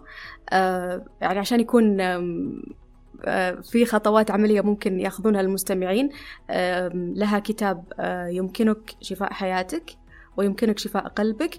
الكتب عملية جدا يعني فيها خطوات عملية كثيرة. يعني الشخص اللي بيفتح هالكتاب ويقرأ يحط في باله أنه ترى راح تطبق ترى راح تاخذ وقت كثير علشان التطبيق يعني من 14 يوم إلى 21 يوم وما إلى ذلك. فعشان يكون في عملية في كلامنا نعم هذه الكتب مرة كويسة فيما يتعلق بحب الذات. يقال أن السؤال بداية المنال أه وأعتقد أن حب الذات فهم الذات الوعي اللي هو المحور حقنا كامل الوعي بالذات يبدأ بطرح الأسئلة والملاحظة. أستاذ أحمد أه رأيك في موضوع طرح الأسئلة؟ طيب هي هي مقولة في غاية الجمال ومقولة في غاية يعني so true حقيقية جدا. لأنه آه العقل يا جماعة بيشتغل دايما دايما العقل بيفكر بالأسئلة والصور. يعني في في في حلقة سابقة كنا اتكلمنا إنه لما يحصل تجربة ما مثلا شخص سيقود سيارة لأول مرة في حياته فيبدأ العقل العين تاخد هذا المشهد وتذهب به إلى ال amygdala اللي هي مو- الموجودة في مقدمة الرأس كده اللي هي ال frontal cortex مقدمة الدماغ ويبدأ يسأل سؤال. في عندك تجربة مشابهة؟ إحنا دلوقتي هل إحنا مؤهلين إن إحنا نقود هذه السيارة؟ طب عندنا الطريقة اللي ممكن نقود بيها هذه السيارة؟ ده سؤال. الصورة تحولت إلى سؤال. فدي الميكانيزم اللي العقل أصلا بتاعك أنت كإنسان بيشتغل بيه. فطبيعي وأنت في- في رحلتك في الحياة إنك تتساءل. وكل شيء معرض للسؤال. كل شيء وحط تحت كلمة كل شيء دي ألف خط. كل شيء معرض للسؤال. حتى في تراثنا الروحي في, في, في, في القرآن الكريم آه، ربنا سبحانه وتعالى بيسأل سيدنا إبراهيم قال أولم تؤمن؟ قال بلى ولكن ليطمئن قلبي. ده سؤال. وسيدنا إبراهيم سأل ربنا سؤال. فكما قال النبي نحن أولى بالشك من إبراهيم. الشك هنا مش إن إحنا نتزعزع لا الشك إن إحنا نسأل ندور نبحث. فطول ما أنت ماشي في رحلة الحياة وطول ما أنت ماشي في البحث عن طرق لكي تكون إنسان أفضل طبيعي أن تطرح الأسئلة. تسأل معلم واثنين وثلاثة وأربعة وعشرة وألف وتستقي سطر من كل شخص. لأنه لو لو أنت رحت لمعلم واحد أو لشخص يرشدك شخص واحد بس طب ما أنت هتاخد تجربته الشخصية فقط. طب ما جايز هذا الشخص؟ لا يعني مش جايز. ده ده أكيد هذا الشخص لم يحط بالعلوم جميعا لم يحط بالحقيقة كاملة. تمام؟ فكل ما كان عندك إمكانية إن أنت تطرح سؤال كل ما كان عندك إمكانية أن تلاحظ وتدرك آه، العلاقة بين المسببات والنتائج وعيك وعيك هي- هي- هيرتفع ويرتقي بشكل كبير جدا لأنه ال- ال- القدرة ال- ال- اللي موجودة داخل العقل لا محدودة. القدرة الموجودة في عقل الإنسان لا محدودة. وأنت تسير في الحياة وتت... و... و... وتنتقي الخبرات وتسأل الأسئلة وتلاحظ وتجرب و دي قد يبدو للبعض إنها فلسفة وزي ما إحنا قلنا آه، منذ قليل أن الفلسفة يعني إيه؟ قد تكون بين قوسين سيئة السمعة في بعض الأحيان. يا جماعة الفلسفة أم العلوم. يعني كل العلوم خرجت من رحم الفلسفة. الرياضيات أكثر أنواع العلوم جو... يعني مش هقول جمودا يعني صلابة خرجت من رحم الفلسفة. فكلمة فلسفة في حد ذاتها أنا أكون وجهة نظر. وبعد ما أنا أكون وجهة نظر أكون آه، استراتيجية. يعني فيلسوف كلمة فيلسوف الكلمة اللاتينية القديمة أو الكلمة اليونانية القديمة معناها رؤية أو معناها رأي. كلمة استراتيجية معناها رؤية. فأن يكون لك رأي وأن يكون لك رؤية عندك فلسفة وبعدين عندك استراتيجية عشان تطبق هذه الفلسفة هي الحياة محتاجة كده.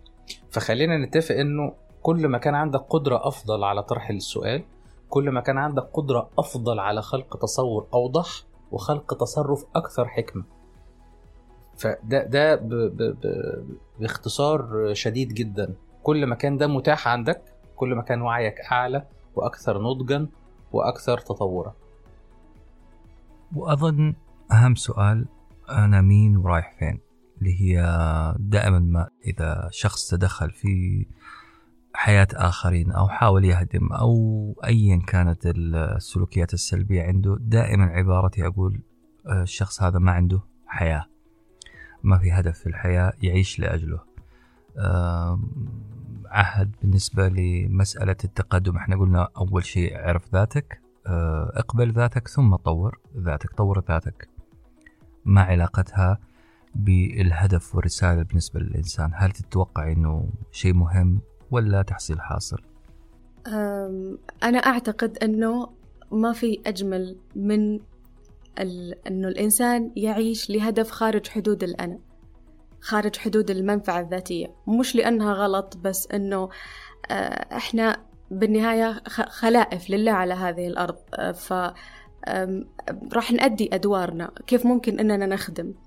فلما نمشي بالحياة وإحنا عندنا هذا التساؤل أنا كيف أخدم؟ أنا كيف أعطي؟ وقاعدة آه، أخدم شيء خارج حدود نفسي هدف سامي. أنا صراحة مجرد ما أنا قاعدة أصف هذه الكلمة هذا هذا الشيء أوريدي أعطاني شعور حلو. فمن تجربة نعم من الأشياء اللي اللي ساعدتني بصراحة ما أعرف إذا إذا النقطة هذه كويسة أو أو قابلة للمشاركة أو لا. بالنهاية أنا إذا أبي أشاركها فأنا راح أشاركها مش عشان نفسي لا علشان المستمع.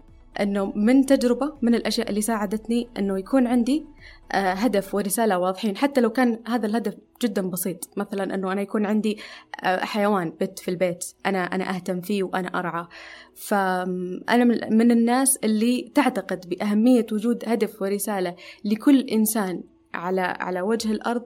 والشخص اللي قاعد يمر بمشكلة نفسية نعم. أنه هدفك اللي أنت متمسك فيه علشان توصل له واللي أنت قاعد تحاول تطلع من المشكلة علشان تكون الشخص المناسب إنه يوصل لهذا الهدف. وأنت فعليا الشخص المناسب أه، هو اللي هو اللي بيخليك هو اللي بيخليك إنه كأنه دافع أو هو فعلا دافع. يعني آه، نعم من آه، من أهدافنا أنه إحنا نعيش في انسجام داخلي وفي صحة نفسية أو من قيمنا في الحياة أنه إحنا نكون منسجمين وعايشين في في سلام داخلي وبصحة كويسة. لكن وجود هدف واضح هو بيساعد بالإضافة لهذه القيم الموجودة. الموضوع طبعا للنقاش آه أنه هل هو مهم؟ أنا أشوف أنه مهم. ف أنه أتوقع أنكم أنتم تسألون المستمعين في تويتر أو سألتوهم ما أدري. يعني نسالهم هم الخير والبركة. بس بنسال أحمد قبل كذا إنه أوكي أنا عرفت ذاتي طور قابلتها طور بدأت أطور في ذاتي. وعندي هدف ورسالة في الحياة لكن أنا عايش وسط مجتمع والمجتمع هذا قد يساعدني ايجابيا وسلبيا. أنا شخصيه من الناس أي أنا شخصيه من الناس اللي أشوف إنه آه، المجتمع إحنا بيعمل بيصير علينا حاجة اسمها كونديشننج آه، آه، أي تكيف تكييف لاهدافنا آه، ورسالتنا وكيف أقدر أوازن هل العلاقات والبيئة وقت الأزمات عامل مهم عشان أعرف نفسي أكثر ولا أنا راح أتماهى مع الناس وأصير جزء لا يتجزأ منهم؟ تمام. طيب أنا هاخد الكلمة المهمة جدا اللي حضرتك ختمت بيها السؤال. التماهي فكرة التماهي. آه، في فارق ما بين التماهي أو الذوبان والتناغم. في يعني الجم... المقطع ده أو الجزئية دي عشان نغطيها بشكل آه، مكثف محتاجين نقول آه، مجموعة من الأسماء. أول اسم عالم نفس مخضرم. اسمه فيكتور فرانكل. فيكتور فرانكل هو مؤسس المدرسة الثالثة في علم النفس التي تسمى بال logotherapy أو العلاج بالمعنى.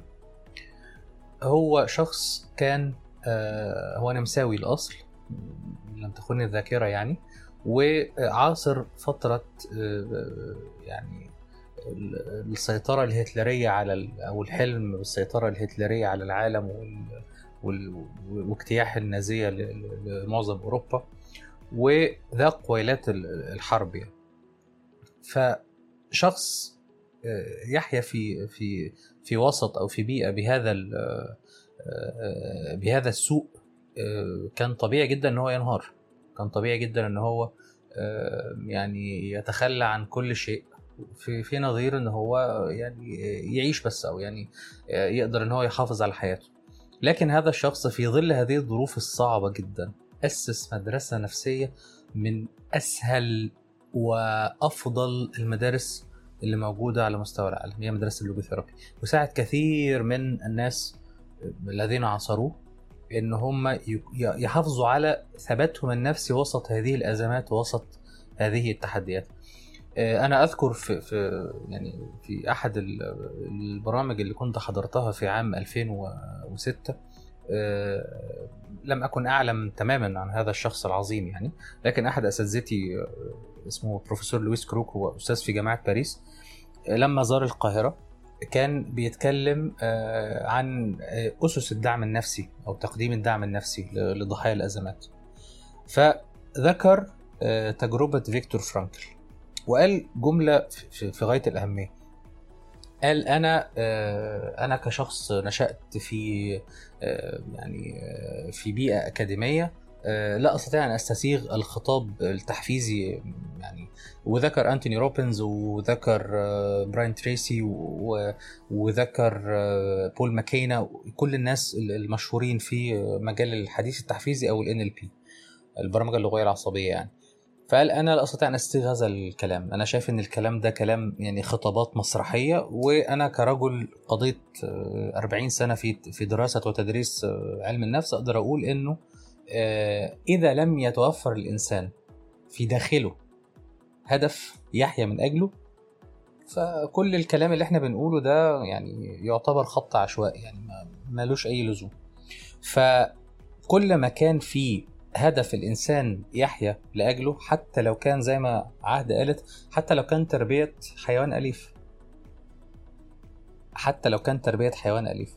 الفكرة في مش في مش في الاعتناء بالحيوان الأليف ولا الفكرة في إن أنا أقوم ب- ب- ب- برسم لوحة أو إن أنا أسمع قطعة من المزيكا أو إن أنا أعزف المزيكا أو إن أنا أغني أو إن أنا أرقص أو أو أمثل أو أقرأ كتاب لا خالص الفكرة مش في الحاجة نفسها. الفكرة ما يعطيني هذا هذا النشاط. يعني الفكرة النشاط ده بيديني إيه؟ بيديني قدر من السعادة. بيديني قدر من الانتشاء. يدفع في عروقي دفعه من الدوبامين والسيروتونين والأكسيتوسين اللي هي ال- الهرمونات المسؤولة عن ضبط المزاج العام بتاع الإنسان. فكل ما كان عندي هدف ده بيكون هو الوتد اللي أنا أقدر أرتكز عليه أو هو ال ال ال يعني ال- الملاذ الآمن في عواصف الحياة اللي أقدر إن أنا آه، أحتمي بيه. فدي نقطة في غاية الأهمية. كمان في شخص برضو أنا شايف أنه آه، من الشخصيات ال- على الأقل بالنسبة لي يعني شخصية كانت آه، خرجت من بيئة في في في, غاية في غاية يعني مش عايز أقول غاية السوء بس كان ظروف يعني صعبة جدا. وحياته قد تبدو لبعض الناس إنها در- درامية يعني. آه، الممثل الصيني آه، آه، الصيني الأصل الأمريكي الجنسية بروس لي أو اسمه لي شياو طبعا الناس بتشوفه آه، إن هو حد بي- بي- بيكسر العظام ويطيح بالرؤوس ومش عارف إيه والكلام ده لكن هذا الشخص يحمل آه، درجة الماجستير في الفلسفة من جامعة كاليفورنيا. وليه كتابات في غاية الروعة. يعني أنا يعني زي إيه نقول كده تسريبة لل- لل- للجمهور اللي بيسمعنا ان إن شاء الله في حلقات يوجا رتمات القادمة هنتعرض لكتاب منهم آه، كتبته ابنته شانون لي عن مجمل الفلسفة أو الطريقة التي عاش بها هذا الرجل. فهو آه، أسرة فقيرة آه، سبع أو ثمان أشقاء آه، الوالد كان مجرد ممثل بسيط في في أوبرا بكين. آه، الأم كانت ربة منزل ال- الوضع الاقتصادي كان في غاية السوء لكن هو قدر يتعلم. آه، قدر إن هو يمارس فن فنون القتالية والوينج تشون آه، أحد الفنون القتالية الصينية وكان بارع جدا فيه. لما سافر آه، الولايات المتحدة الأمريكية آه، حصل على منحة آه، للمميزين فيه. لأن هو هو اتولد في في سان فرانسيسكو سنة 41 أو لو أنا مش فاكر لو أنا فاكر صح سنة 41 آه اتولد في سان- في سان فرانسيسكو وعاش في الصين. يعني اتولد هناك ورجع الصين تاني وبعدين رجع أمريكا. الحياة كلها بتاعته وهو توفى عنده 33 سنة. فالحياة بتاعته لو نبص لها كده هنلاقيها في غاية الدراما.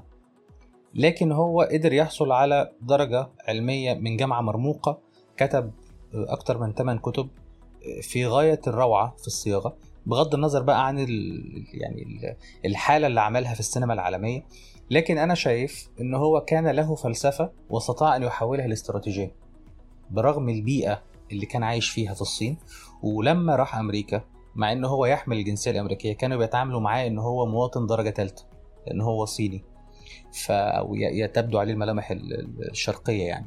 فدول ثلاث نماذج أو الكم الكم اسم اللي إحنا قلنا عليهم دول بيؤكدوا على فكرة إنه لازم يكون عندي هدف إنه مهما كانت البيئة ضاغطة وده مش كلام تحفيزي ولا ولا كلام آه، آه، للدعاية يعني لكن دي حقيقة والسيرة الذاتية بتاعت هؤلاء موجودة ممكن نرجع لها. آه، الفكرة هنا وجود هدف بيخلق في داخلي الدافع لكي اعيش بيخلق في داخلي آه، آه، يعني آه، مساحة ألوذ آه، بها عندما آه، تكون الحياة قاسية آه، من حولي. فأنا أدعو الناس طبعا أكيد إن هو محتاج يقعد مع نفسه كتير قوي يا جماعة نقعد نتكلم مع نفسنا الأول قبل أن تذهب إلى مختص. معلش ادي نفسك مساحة.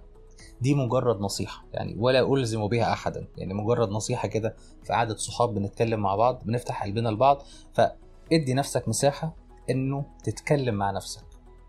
ويدي نفسك مساحة إن أنت تكون رحيم بنفسك. ويدي نفسك مساحة تقبل نفسك تقدرها وهنا سوف يحدث السحر أو تحدث المعجزة وتقدر تحب نفسك وتقدر تعيش حياة متزنة. يعطيك العافية أستاذ أحمد يعطيك العافية عهد. آه، كان حوار مثري الحقيقة ناقشنا فيه خمس محاور. إن شاء الله بإذن الله أنه يجد المستمع فيه الفائدة. وكما يقال فتحنا نوافذ آه، على هذا المصطلح مصطلح الصحة النفسية. إن شاء الله شاركنا بإيجابية في يوم اليوم العالمي للصحة النفسية. آه، شاكر لكم وقتكم وشاكر للمستمعين الاستماع آه، ونقول لكم جميعا تصبحون على خير وعلى صحة نفسية وانتعاش وأهداف تتحقق بإذن الله. تصبحون على خير عهد أستاذ أحمد.